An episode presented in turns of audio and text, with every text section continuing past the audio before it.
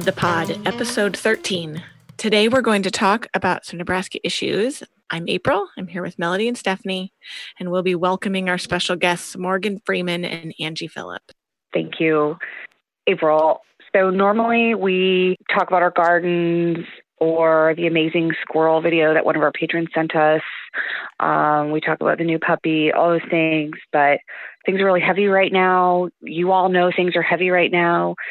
There's a Black Lives Matter movement that's taking over the nation and it's taking over Nebraska. We're very proud of all of the protesters. We stand with them. And after this introduction, you're going to hear Angie Phillips and Morgan Freeman talk about what it's like to actually be on the ground in Omaha. We hope you listen all the way through. It is a great interview. We think you're going to learn a lot. We learned a lot. Uh, we recorded it before we recorded this part. So I want to give a shout out to our newest patrons Vicki Wood, Robert Way, Jay Grabow, Christine, Dana Maskey, Jody Rutledge, Jesse DeWitt, Christy Parker, Jason Hagland. Seeing Red has been trying to cover the stories of the people leading this movement, and your support means a lot. Your support makes sure that we can do the good work that we do, and we really do appreciate it.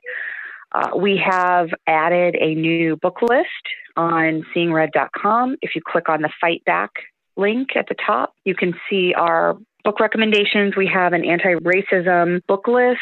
And if there's any anti racist books, anti racism books that you think should be on that list, give us a shout and we can easily add it. Uh, we're not pretending to be experts here, we're just trying to do what we can.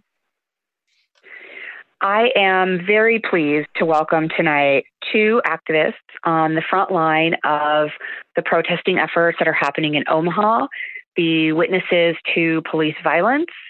I've got Morgan Freeman. She is a most recently, she was a congressional candidate in Omaha. She was she's been interviewed by Seeing Red in the past. We interviewed her as part of our campaign. She told us that she was really inspired by Michael Brown's murder in 2014, and this is what really launched her into becoming a community organizer and an activist. Uh, recently, in the state legislature, she's been working to pass a ban on natural hair discrimination. If you can believe that's a thing, that's a thing.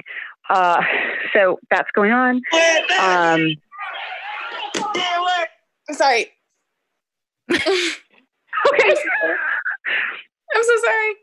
Please continue. So, okay, hold on.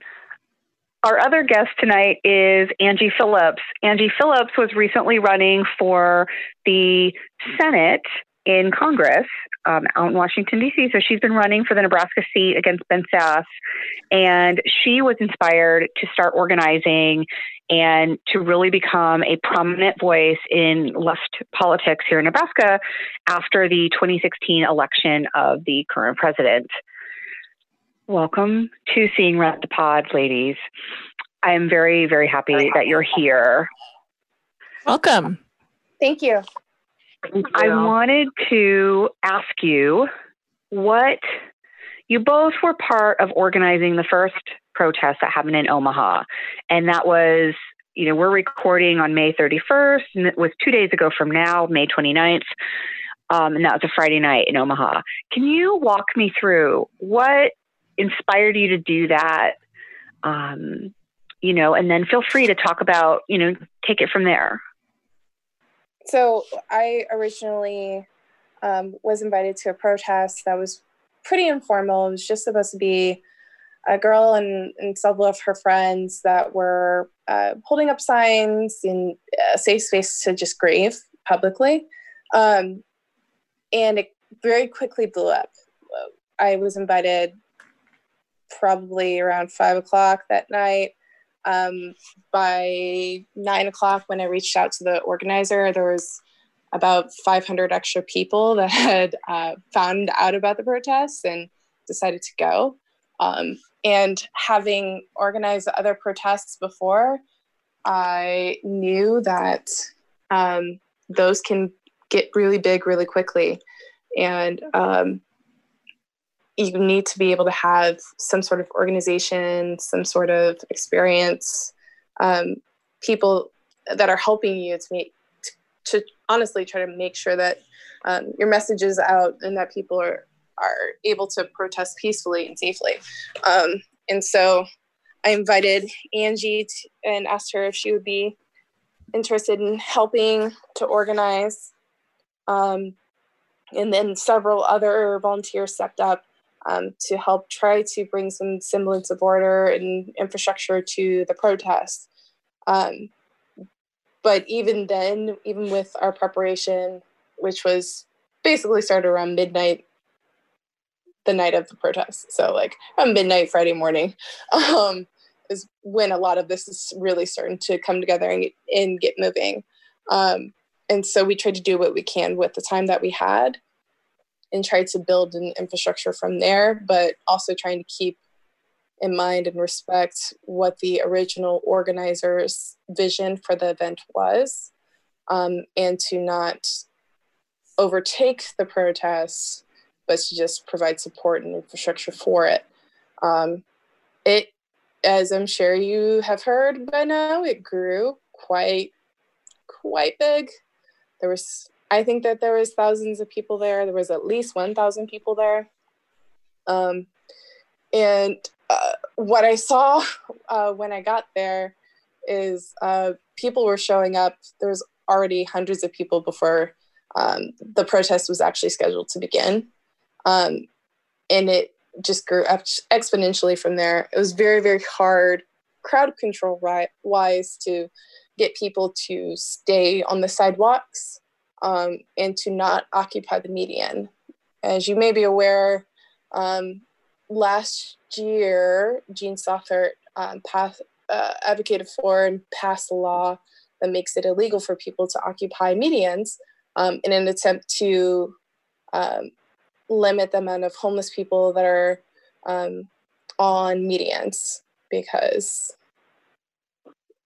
you know, white politics. Anyways, um, so that also makes it extremely hard for protesters because homeless people make white people uncomfortable.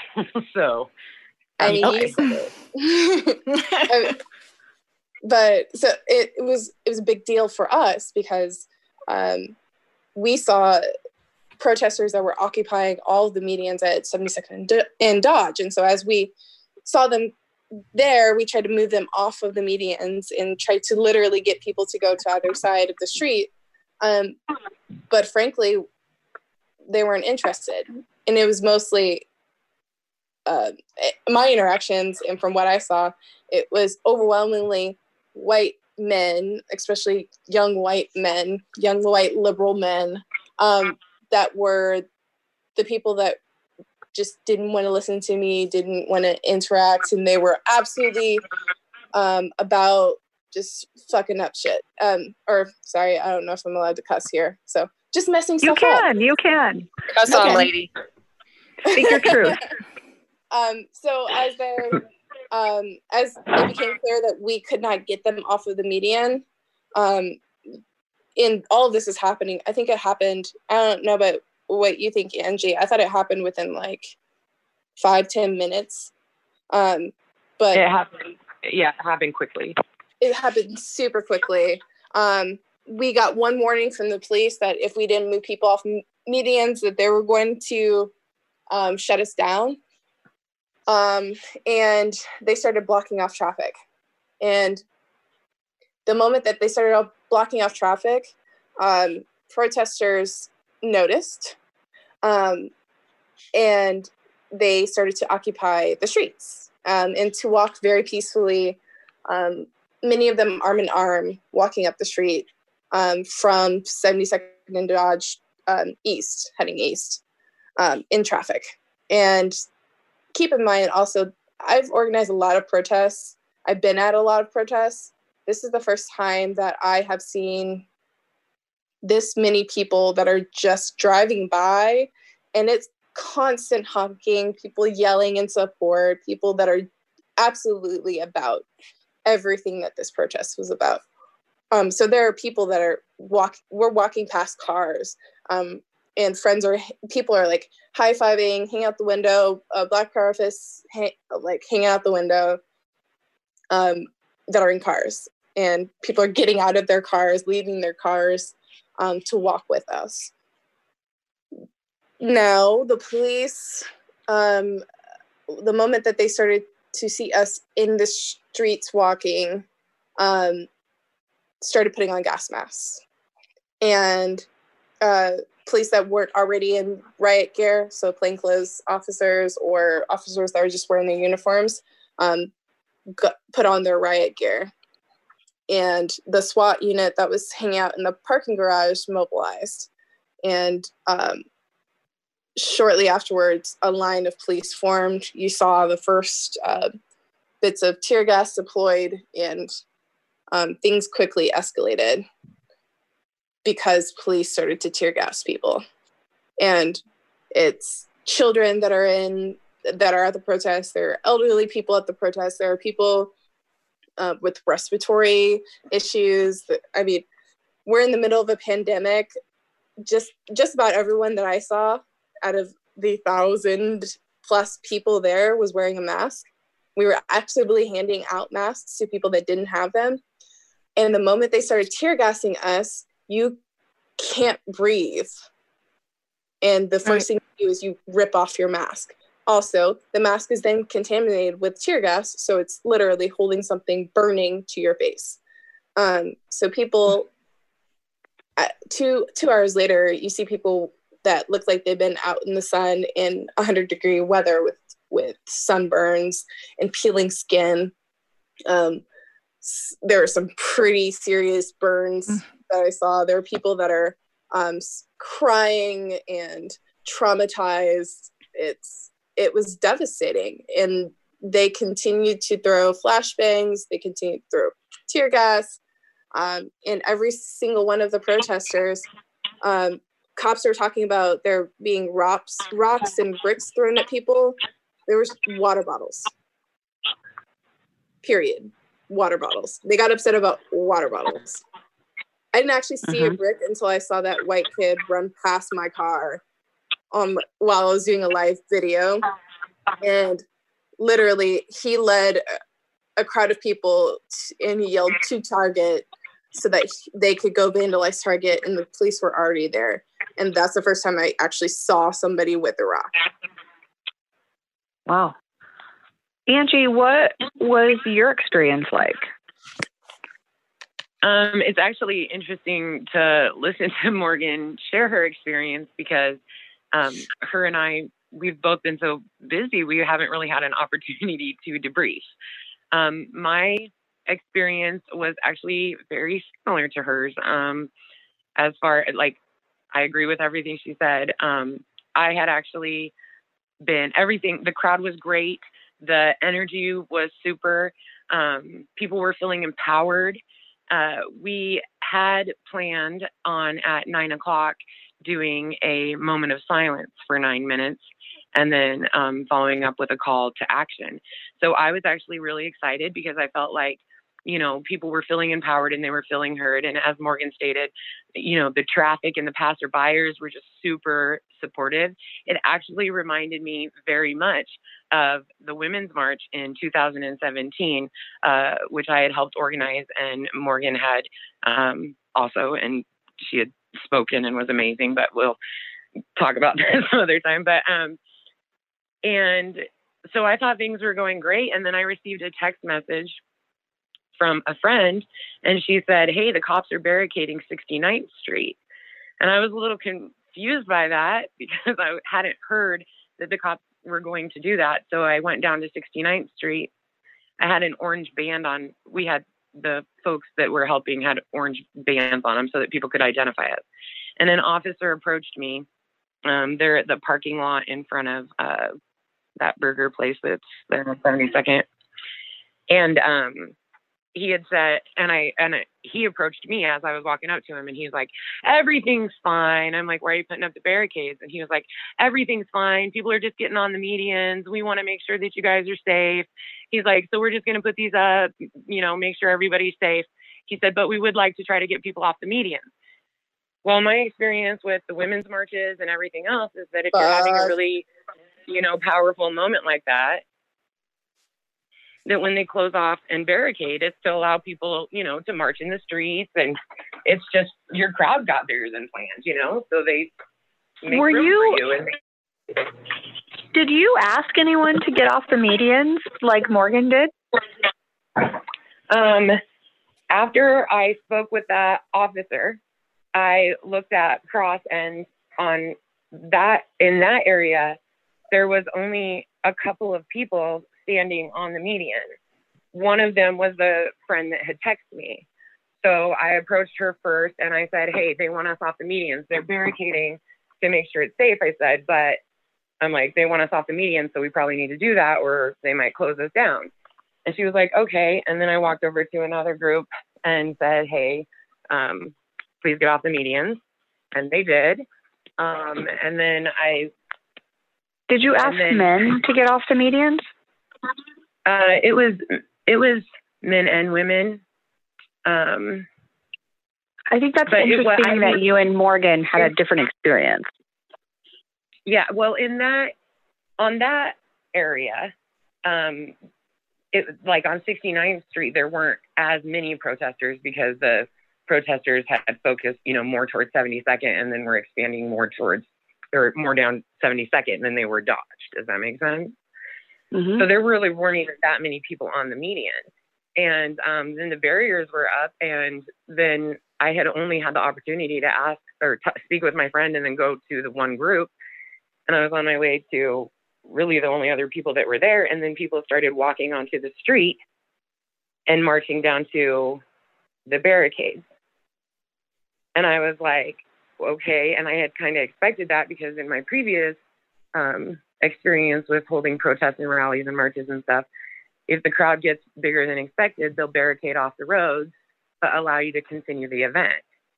Um, then I so then I uh, I had had my 16 year old with me and I was like, let's go um, to the headquarter table, talk to Morgan, the other organizers, you know, and see what's going on. And by the time I got down to 72nd P- 72nd Street, people were telling me that they were tear gassing people down by I think it's 76th Street. Um, there's a bit of a hill, so you couldn't really necessarily see it. Um, so I went. So you were on, I want to make sure I'm understanding what you're saying. You were on 72nd Street, is where the organizer table was. And when you were on 68th Street or 69th Street? Yeah, 69th where you could talk to the police officer? Yeah. So that's, that's three blocks away. And a police officer told you everything was fine. They're barricading to keep people safe and in the yes. three blocks it took you to walk, people were being tear gassed. Correct. That's how quickly it changed. Okay. So, um, and so then also, I go ahead. Sorry.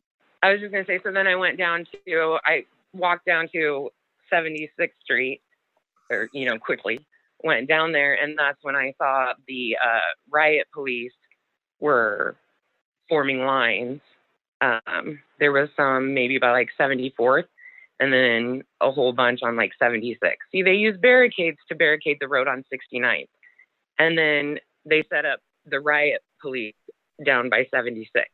What about what time would so this have been? people on 60, the people at like 72nd Street did not even know that the riot police had arrived and were there. I mean, a lot of them people didn't even know. Um, yeah, I mean, you couldn't. I remember literally, and I think I was standing with you at the time, or it was right around the time that I finally found you. Um, I just remember looking back, seeing police cars and a cloud of smoke, and realizing what that smoke meant.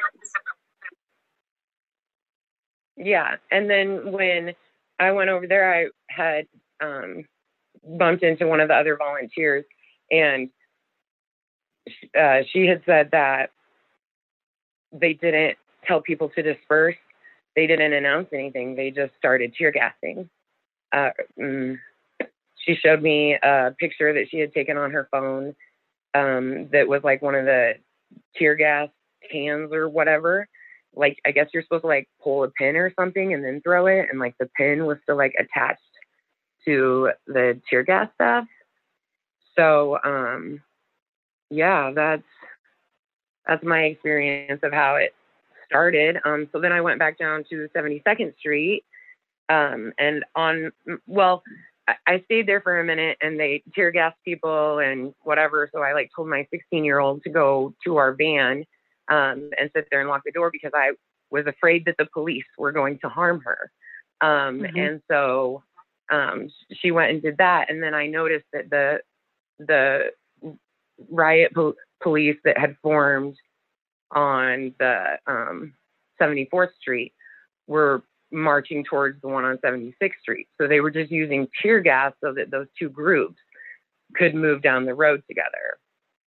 And then they started to form, you know, like a big line together once they were together. So I was like, they just kenneled everybody in. Like they put the barricades down on 69. They're over here clearing out the road with tear gas.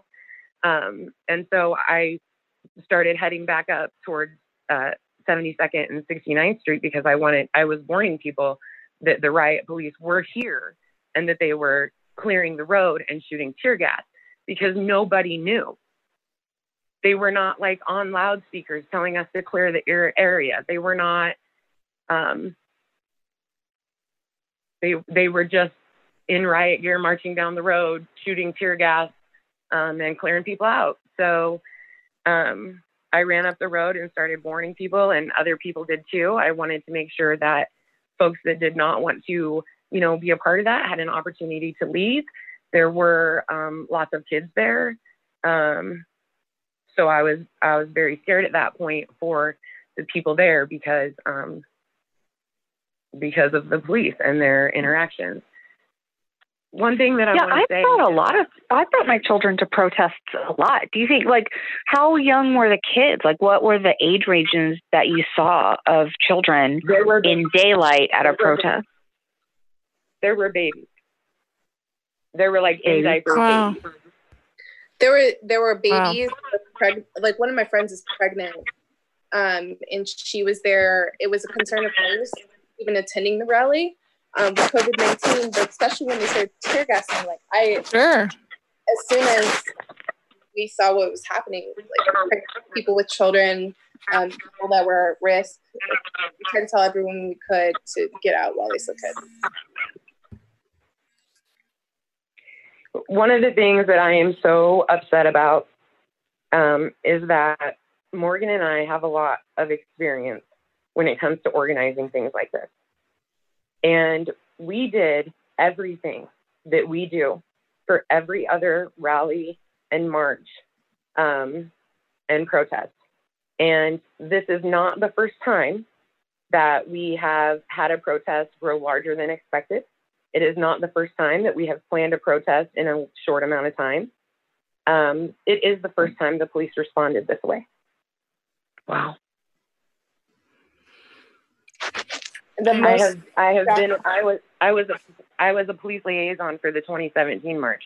We expected maybe a couple thousand people, and that went up to like 14,000. The cops were offering me rides to get up to the front of the line. They were like, "We're just going to barricade off the roads. It's getting too big." We didn't have a permit to march down those streets. We were supposed to stay on the sidewalks to march from the CenturyLink into downtown Omaha, and the police barricaded everything off and then assisted us and gave us a, you know, like a police, uh, whatever, like in front to lead us the way and stuff. Um, yeah, so th- never have they acted this way. So I was completely unprepared for this. And yeah. it felt set up.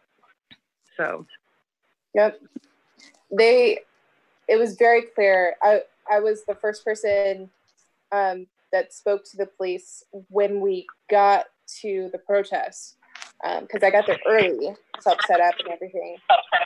And um, I told the police, because the police liaisons weren't there yet, that we had every intention of being peaceful, that our goal was to have everyone go home tonight safe and sound, um, and that we're going to have a moment of silence later on. They're welcome to join us. And they uh, told me that, yep, that sounds great. We're about that. We love it. Let us know if you need us. Um, and I told them to be in contact with our two police liaisons. And um, I thought we were fine. Um, I was,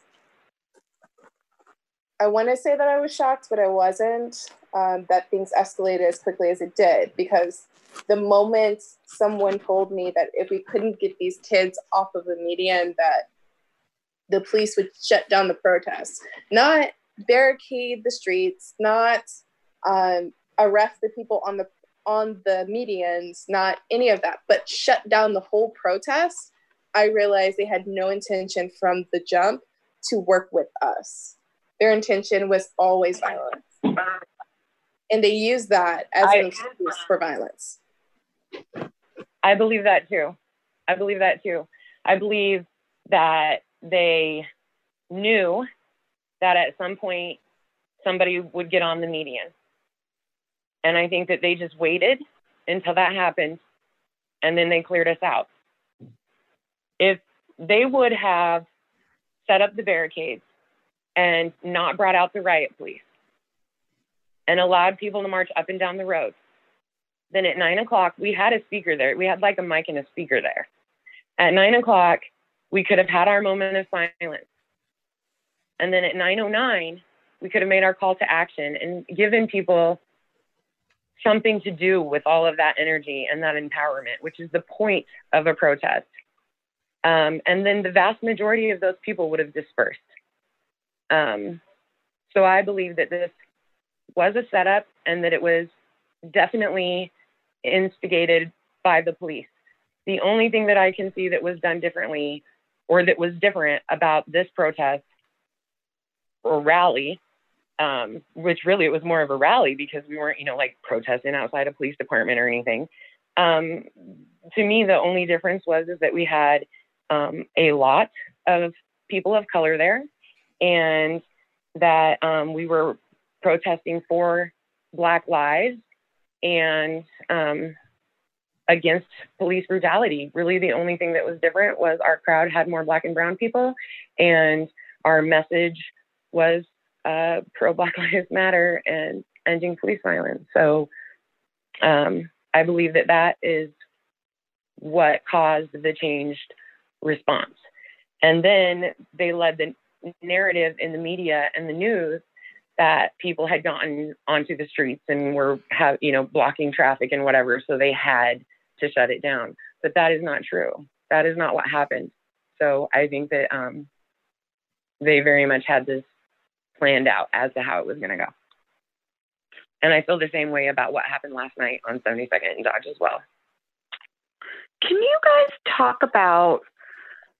So, all of this happened on Friday night. On Saturday, the mayor of Omaha must have responded in some kind of way to the terror that was inflicted upon a really large number of people in Omaha. Um, did she, did you see her response? Do you have thoughts about her response? Can you walk us through what that response was? I um, have only seen bits and pieces of her response. I haven't actually, honestly, it's the past two days has been like drinking from a fire hose um, of information. So I I haven't been able to to do any research or to really look at any of that information. Um, but what I did see is that she, as a quote from it, that she said she wants to go back to um, the days where people, something along the lines of Blue Lives Matter or, people valuing cops or something like that. Um, and I saw Schmaderer's comments about how uh, people were throwing Molotov cocktails, um, which was bullshit because there was one person that threw a Molotov cocktail. Everything else was fireworks that people had in backpacks.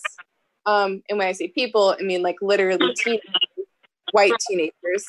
Um, they lobbed, and it actually was more of an issue for protesters than it was for the police because it never got anywhere near the police. Uh, they say that people are throwing rocks, which uh, when I showed up, I didn't see any of that, but I did see um, that there were definitely people, um, predominantly white people, um, destroying property later on. Um, and I, I just see their receipt. Like, you guys are doing what you've always done, and you're assholes.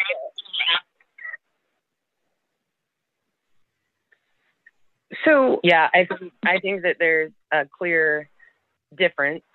Um, I, I guess I want to say from my experience on both Friday and Saturday, when you would see, um, and on Saturday, just to be clear, I was at 72nd and Dodge. I never went downtown. Um, but you, when you saw people antagonizing the police or, you know, trying to rile it up in like a negative way, um, they were white men.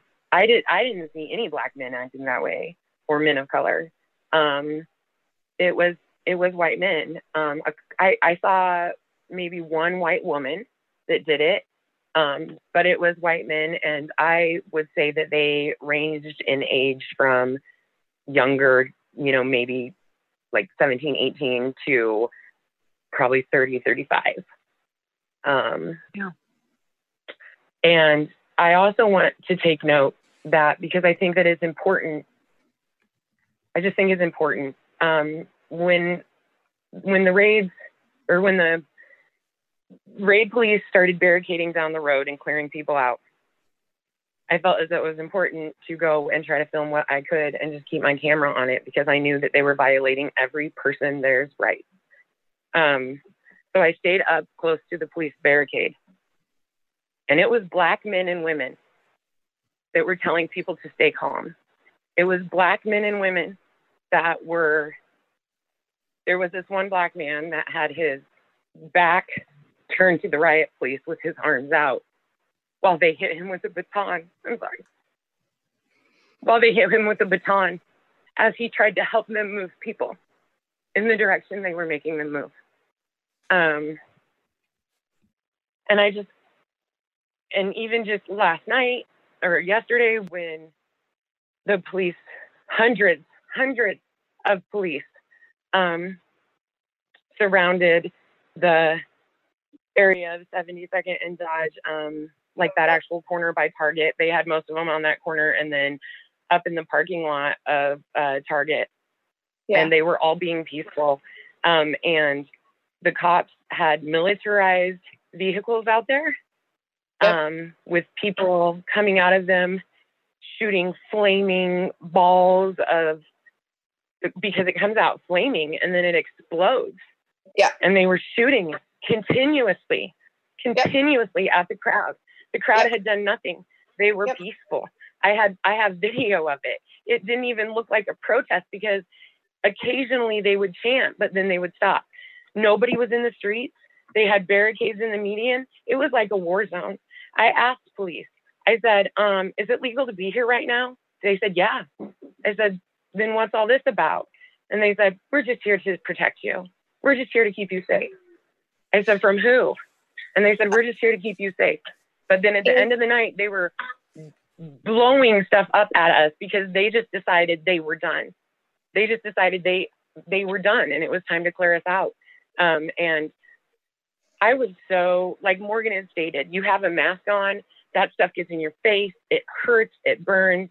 Um, by the time I was running down the parking lot trying to get away, um, like I thought I was going to pass out. like, and then some black men came and dumped milk on my face and my nose and told me to make sure to drink some. And then I was able to make it away from the fire. So I think it's important to note the difference and who the aggressors were and were not in these situations. So um, I don't know where you where where were you yesterday at Dodge, uh, Andy?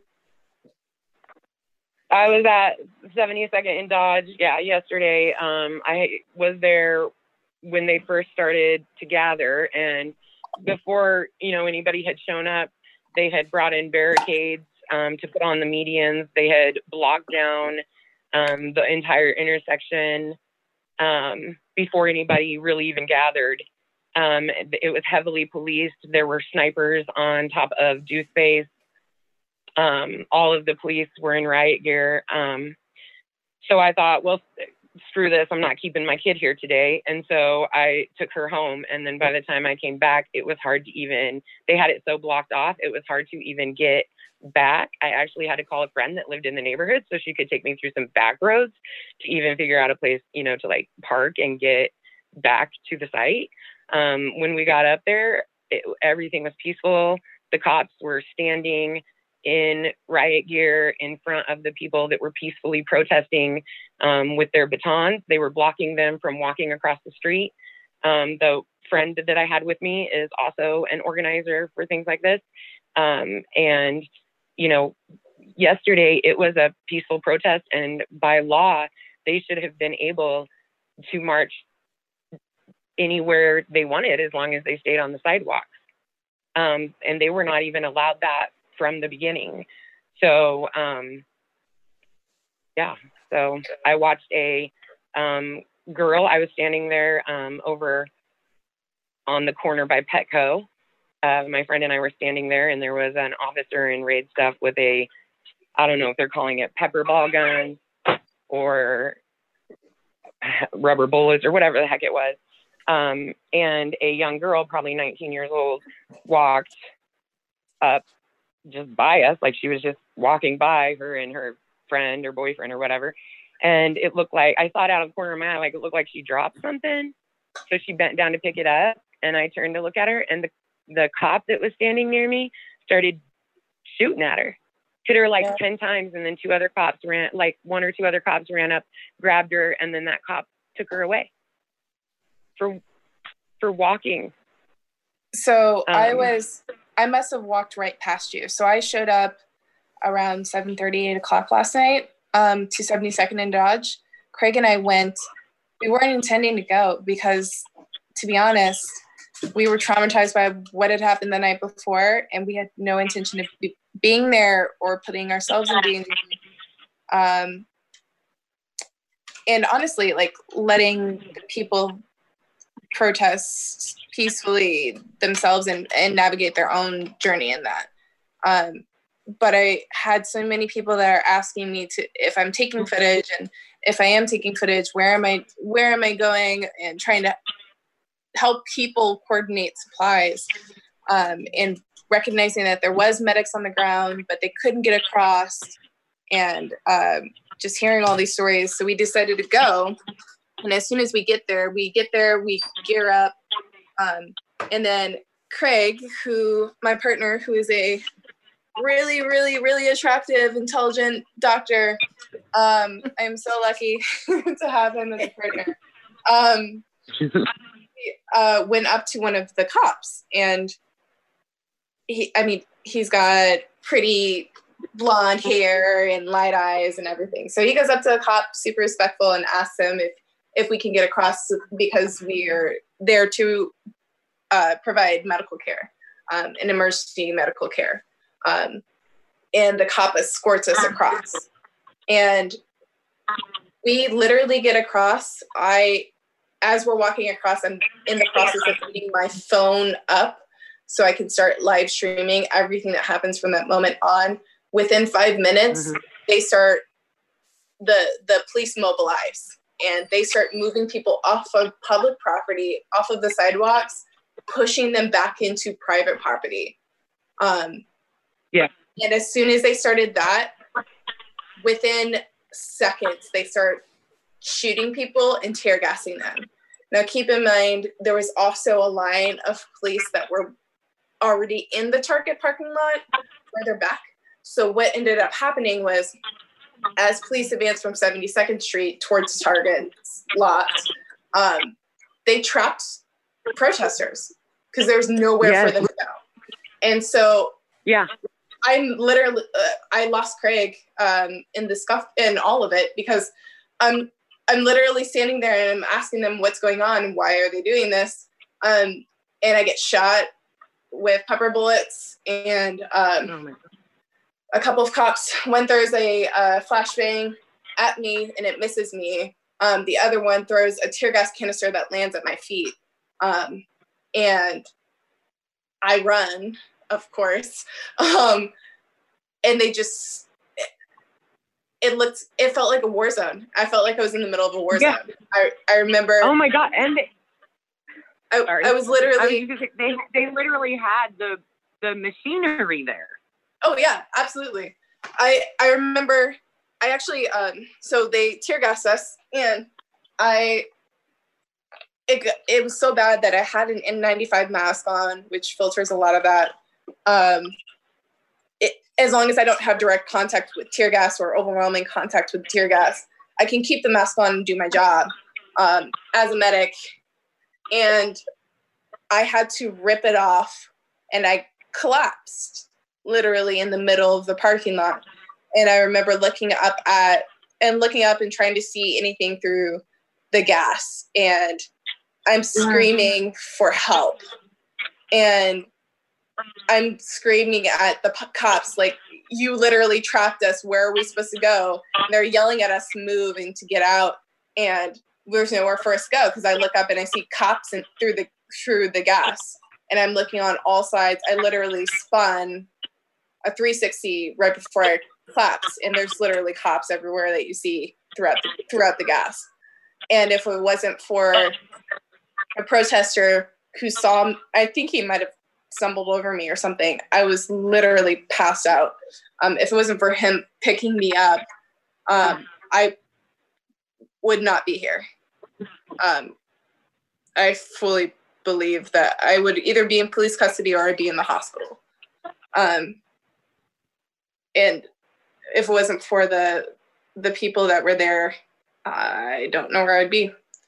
And it was the most horrific thing that I have ever seen in Omaha. To see it's the most horrific thing. It's the most horrific thing I have ever seen in my life.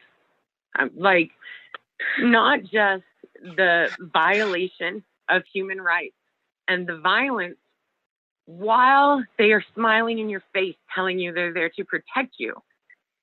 But the all out feeling of being in a war zone and they have all the weapons and all the power and all the control. Um, and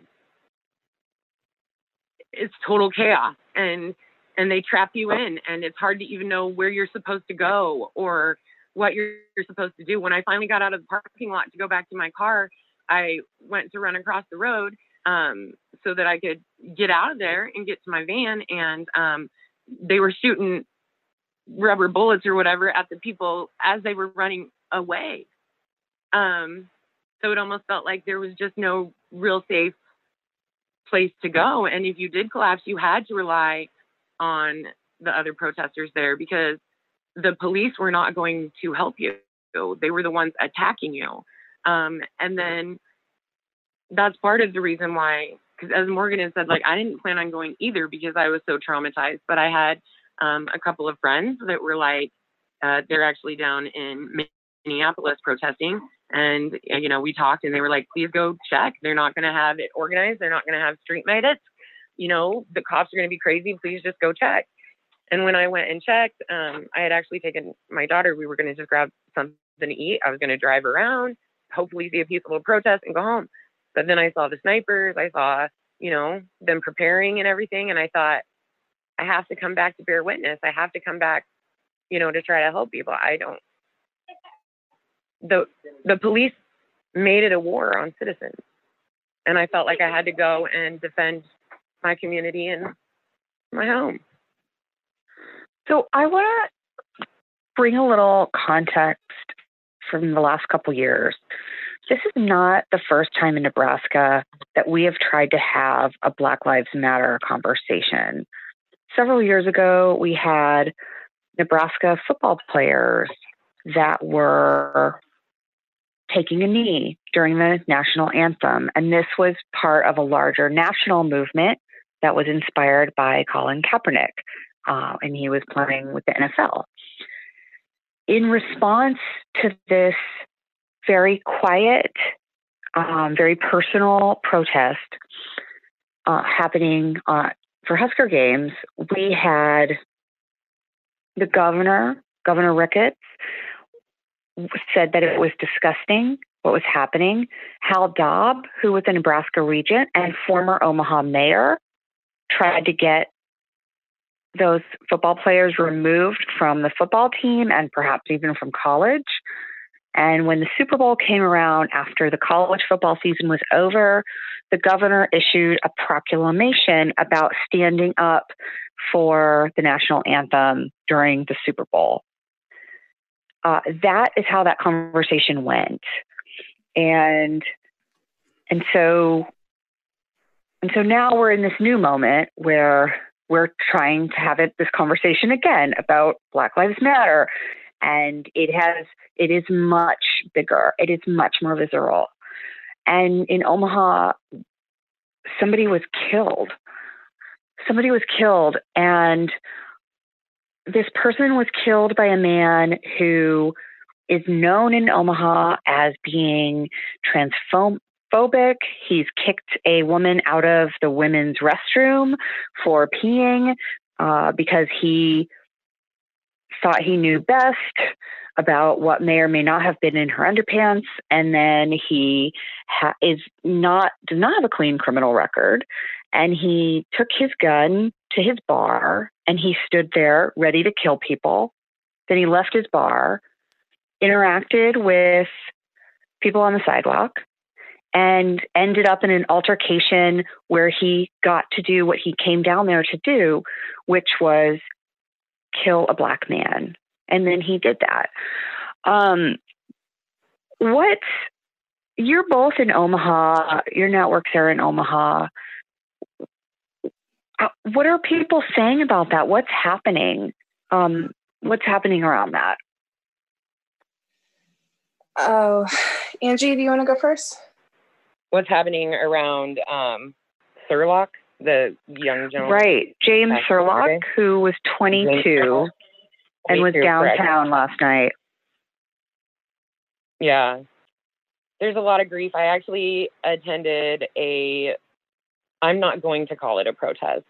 I don't know the correct word for it, but I attended a vigil thing at the uh, yeah vigil maybe is the best word uh, at the Malcolm X Center and um, or X Foundation, and they um, had talked about a lot, and it was basically um, you know don't give them a reason to kill us. Um, they talked. It is from the perspective of a white woman sitting there. I believe that they are valid in feeling as though they are being attacked. And um, they did recognize and honor um, not just James Scurlock, but also um, George Floyd and um, Breonna Taylor, and um, they discussed Zachary Bear Heels. Yes, yeah. who was murdered um, by, by police, police that uh-huh. now work back on the on the police force. Um, they talked who about Who did you say? I think I didn't hear the name. Can you repeat it? Zachary Bear Heels.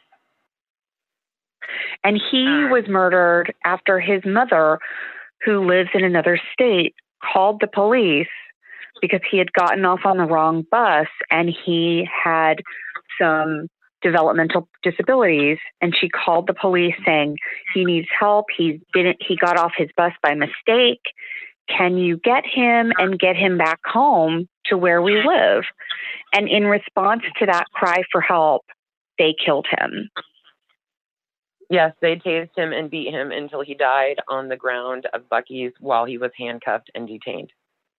Yep. And, nothing happened. The response was they, they, removed those police officers from the force and then they rehired them. They they removed them from the force and then they went to trial where it was basically determined that they legally murdered him, is how I'm going to phrase it, because I think it's mm-hmm. important to recognize that our police are legally murdering people as well. Um, yeah. And so then through arbitration and the police union, um, three of those four officers were able to get their jobs back and currently work on the force. Yeah. I would also like to point out that here in Omaha, I do not believe that this is just a police problem when we're speaking of racism. Um, there is the fire union president, Steve LeClair, who committed a hate crime against a black woman and yep. was uh, fired from the force, um, found guilty in court, um, and then the fire union, through arbitration, he got mm-hmm. his job back. And he remains on the uh, as a firefighter, but then also the um, fire union president. So, and I think that that's important to note that we have racists in those positions of power. Absolutely. What does it look like? What does it look like going forward? So, what are some outcomes we could hope for? So, one of the things that I thought was really interesting about the past, um, what has this been? Almost 72 hours? Um, is how many of the political leadership and community leadership um, that has been hypercritical of how people protest um, in Omaha, but are super supportive of how people protest everywhere else. Um, literally, the same people that were talking about how awesome it is, what people are, what protesters are doing in Minneapolis, and what protesters are doing all over the United States. Um, we're calling for not just caution and calm, but also calling um, uh, calling out and we're hypercritical of these new activists that have no idea what they're doing, but they want to do something. Um, mm-hmm. And instead of helping, they're just critiquing and tearing them down, which is just further pushing new activists away. And it's astounding to me how short their me- memories are.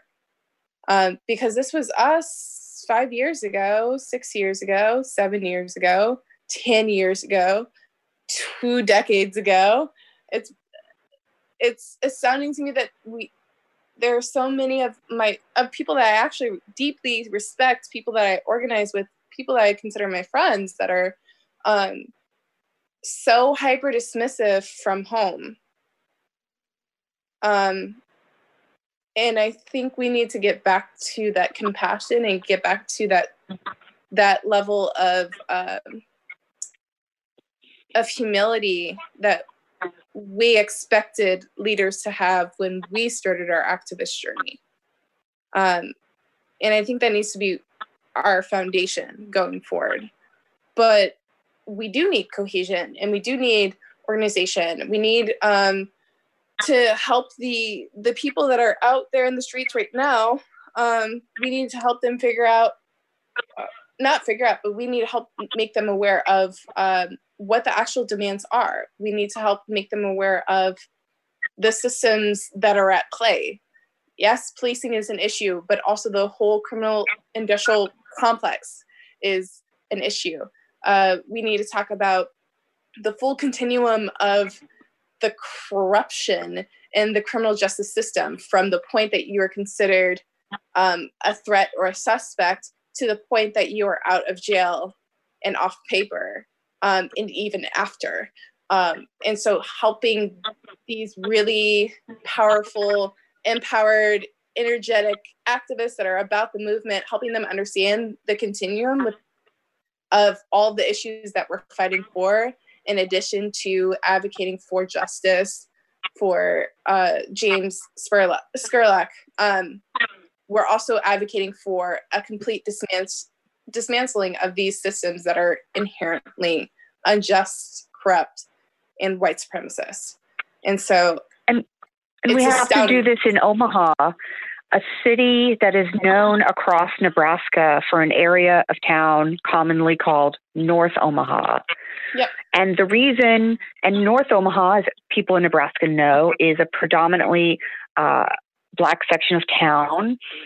And the reason it is a predominantly black section of town is because of redlining and this historical financial barrier to make sure that generational equity through home ownership and like working your way up to buy bigger, better homes that was not available to African Americans um, early on in the banking world. Uh, and then they built Highway 75 through it, cutting them off through natural ways of like walkability and growth from the rest of the city.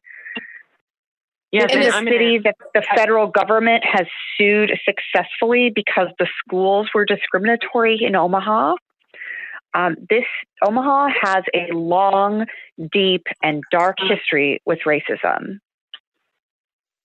Yeah, and I also want to point out because it was pointed out tonight at the Malcolm X Foundation that um, the Highway 75, as is common in cities um, throughout the country, um, not only goes through North Omaha, but it provides a direct route into Offutt. So, like today, when they're bringing in the National Guard and stuff like that, um, there's a a direct, you know, um, path between North Omaha and um, Offutt, and that's just not Wow. coincidental. I never thought about that. And that highway was built, I mean, it was built overlapping with the civil rights movement. Yeah, so that actually- surely wasn't unintentional.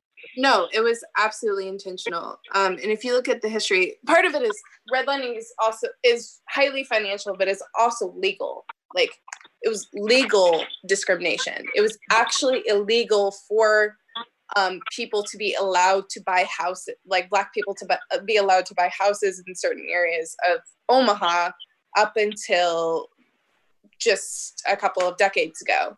Um, and so when we're talking about these issues, it also overlaps with like the the when we're talking about systemic racism, we're talking about social, political, and economic that are working hand in hand. Um, so what you have is families like my own, where we grew up in North Omaha. My parents grew up in North Omaha. I grew up in North Omaha, um, and when my family was one of the first families um, of everyone that we knew to move out of North Omaha. And we moved out to Bellevue, and we were the first Black family in our neighborhood in Bellevue, which ironically is right down that 75 highway that they built over um, businesses and over uh, churches and over people's homes and livelihoods. It's it's devastating the things that political leaders have done to justify keeping black people in their in their place um, and i'm using air quotes right now um, according Yeah. to what they think we should and should not do and where we should and should not be I'm so glad you guys So are bringing wanna- all this up. There's there's so many times when people, especially in Lincoln and Omaha, think of it. Oh, it's like this blue dot, right? Where it's probably not the same. It's not like small towns where there uh, there's flags or something that you know that they might fly that they're like, well, that's terrible sign, you know. But it's important that we know that just because we might see more blue voting in these areas, it does not mean that the system is not also broken. Absolutely. Yeah. I mean, Omaha has been led by both Democrats and Republicans. They kind of go back and forth. They flip flop between party leadership at a congressional level. Um, but that, yeah, absolutely, that does not mean liberals and the left in general is not immune to racism. It is baked into everything. Everything is woven with a racist. I mean, it's just everywhere. Yeah, and I mean, I, to that note, and I know that um, that when I say things like this, it upsets people sometimes, but I'm going to say it anyway because I believe that it is truth. If the Democratic Party were truly doing a good job at representing and including and advocating for communities like mine, I, I live in North Omaha. So communities like mine that are predominantly people of color and predominantly low income people. If the Democrats were truly doing a good job at advocating for those people, you would not see such low voter turnout in these communities. My community, by and large, does not feel as though either party is truly helping them. And in some ways, what I hear a lot is that at least we know the Republicans are against us. At least we know what we are fighting. But they feel ah. as though many of the Democrats will lie to them and then not truly be there.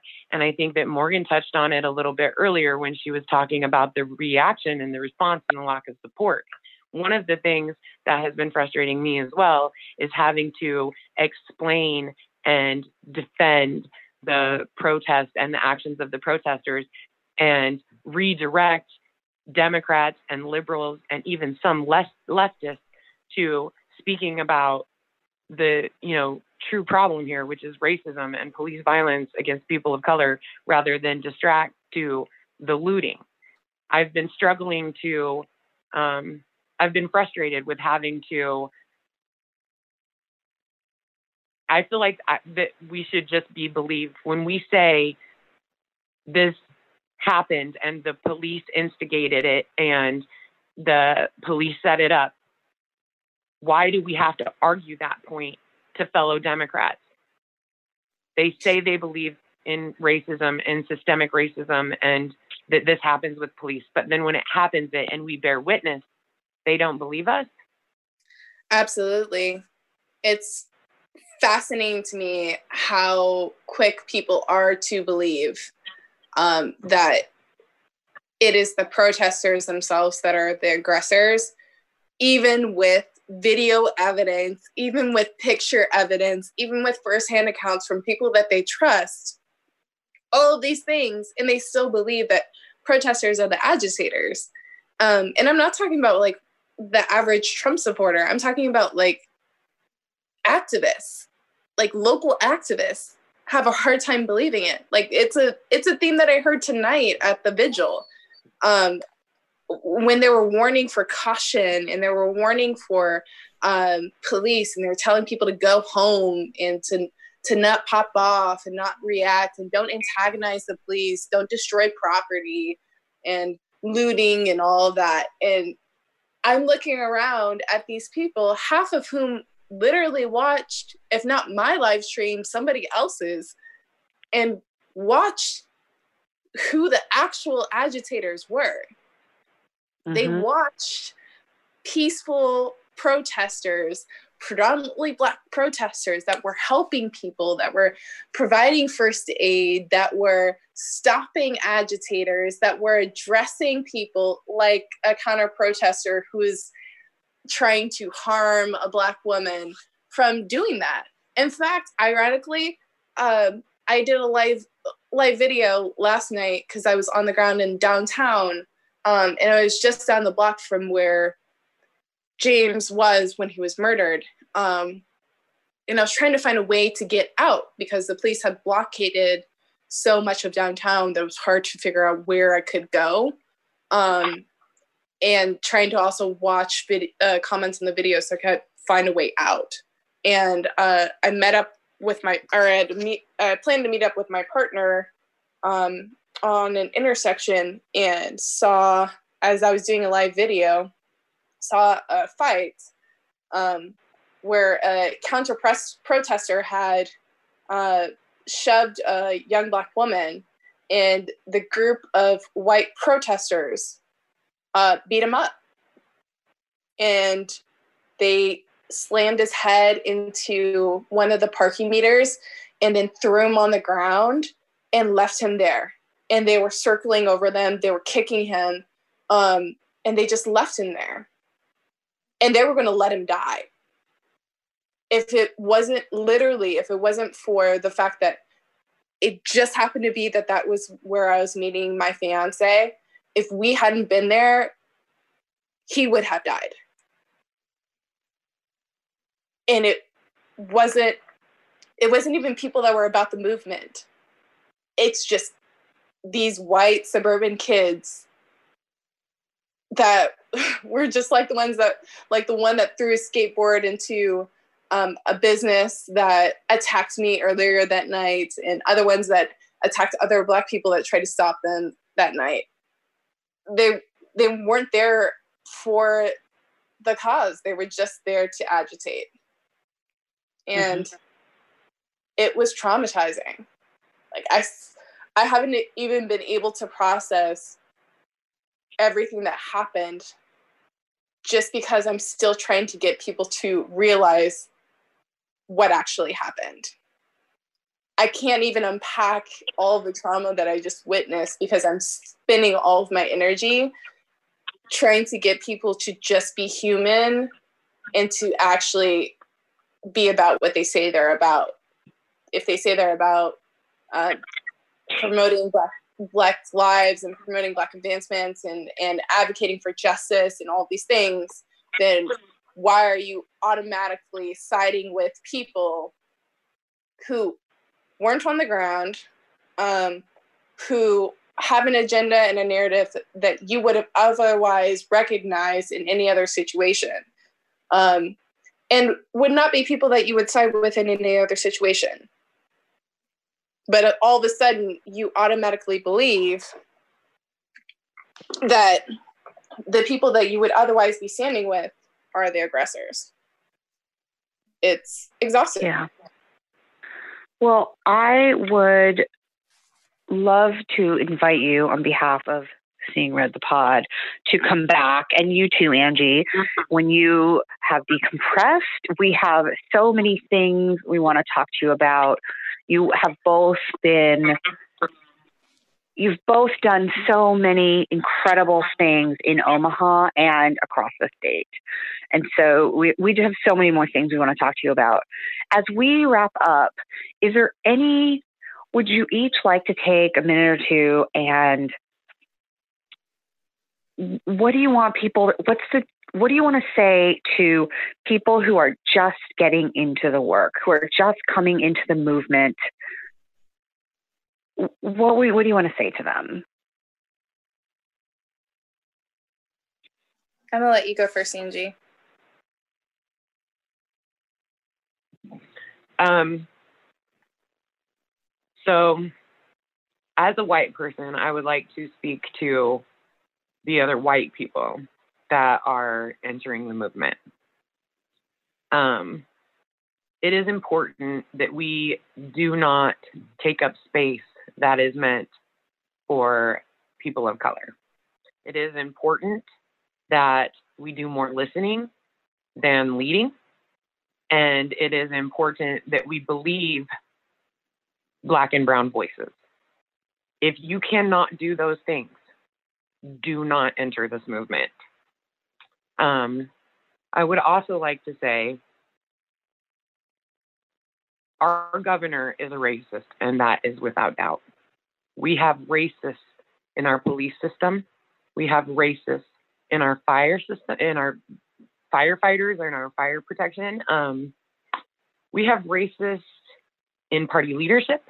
We have racists in every position of power that I can think of in Omaha.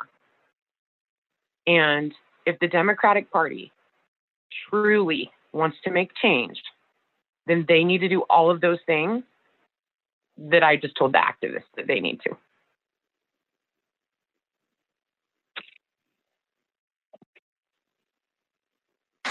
I would say um, to to my young non-whites and other intersectionally identified folks, never forget who the enemy is because there's a lot of noise around you. There is a lot of noise that will come at you.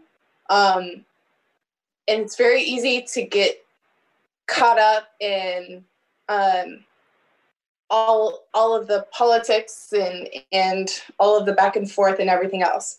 Um, but don't let that distract you from seeing who the actual enemy is. The enemy is the people that are killing us. The enemy is the people that uh, create these laws that empower these people. The enemy is the system itself. The enemy is not each other. And if we can always function from that basis, no matter where you are in your activist journey, you need to carry that with you. And if we can function from that basis, then we can actually get the change that we've been demanding for generations. Um, if you're new to the movement, I would also try to find try to find someone with experience, even if you don't agree with them. Like I don't agree with the majority of people that have been doing this work for a long time. We'll disagree on something or another, but at the end of the day, they have valuable feedback and advice. Um, we can tell you that you should not use milk or baking soda in tear gas situations because milk can cause infections and baking soda can can irritate your eyes more than help. So you should just use water and lots and lots of water. We can tell you that if you're preparing for a protest, then bring a hat, bring warm gear, um, try to find a safe house in the area and uh, if you can get swim goggles and an N95 mask or some other mask or something to cover your face. Um, we can tell you all these things and help prepare you for those situations, but we can also help you with the advocacy work, which is the real movement building work, changing policy, changing political leadership, changing the actual systems so that we don't have to protest anymore. And that's that next step where we really build that movement and expand it out as well as define it. Thank you so much. I hope a lot of people hear your words. I hope a lot of people have a better understanding of what actually has been happening in Omaha. I know people around the world are watching the United States. People around the country are looking at Omaha and other big cities around the country, people around the state are looking at Omaha. And it is just important that we hear from the people who were there because we know that the government, the police have a strong incentive to give a narrative that centers themselves as victims. But they have all the power, they have all the authority, and they are not the victims. And I am so grateful that you have come on with us tonight and talked to us. Thank you so much. Thank you. Thank you for inviting us. I really appreciate it. Yeah, thank you. Thank you for giving us space to actually tell the truth because God knows mainstream media is not doing it. They are repeating the police narrative. And I want it to be clear that if it continues to be allowed for the police to infringe on our rights and take the actions that they took, they will kill somebody. We have to change it or they're going to kill people. And it feels like they want to. Absolutely. They can't, you, you can't have, I don't even know how many cops were there yesterday. It was hundreds. I watched two, just, I, two busloads of riot police after there were already hundreds of police there um, come out and they they know they're circling you. They every one of them hundreds of cops every one of them they know they're circling you. They know they're shooting at you when you haven't done anything. They know you have a right to be there and they still choose to do it. You've been listening to Seeing Red Nebraska Politics from the Left. Seeing Red is a group blog edited by citizen volunteers and entirely devoted to Nebraska politics. You can support us on Patreon with a $5, $10, or $20 a month donation. Be sure to check us out at seeingrednebraska.com and on Facebook and Instagram.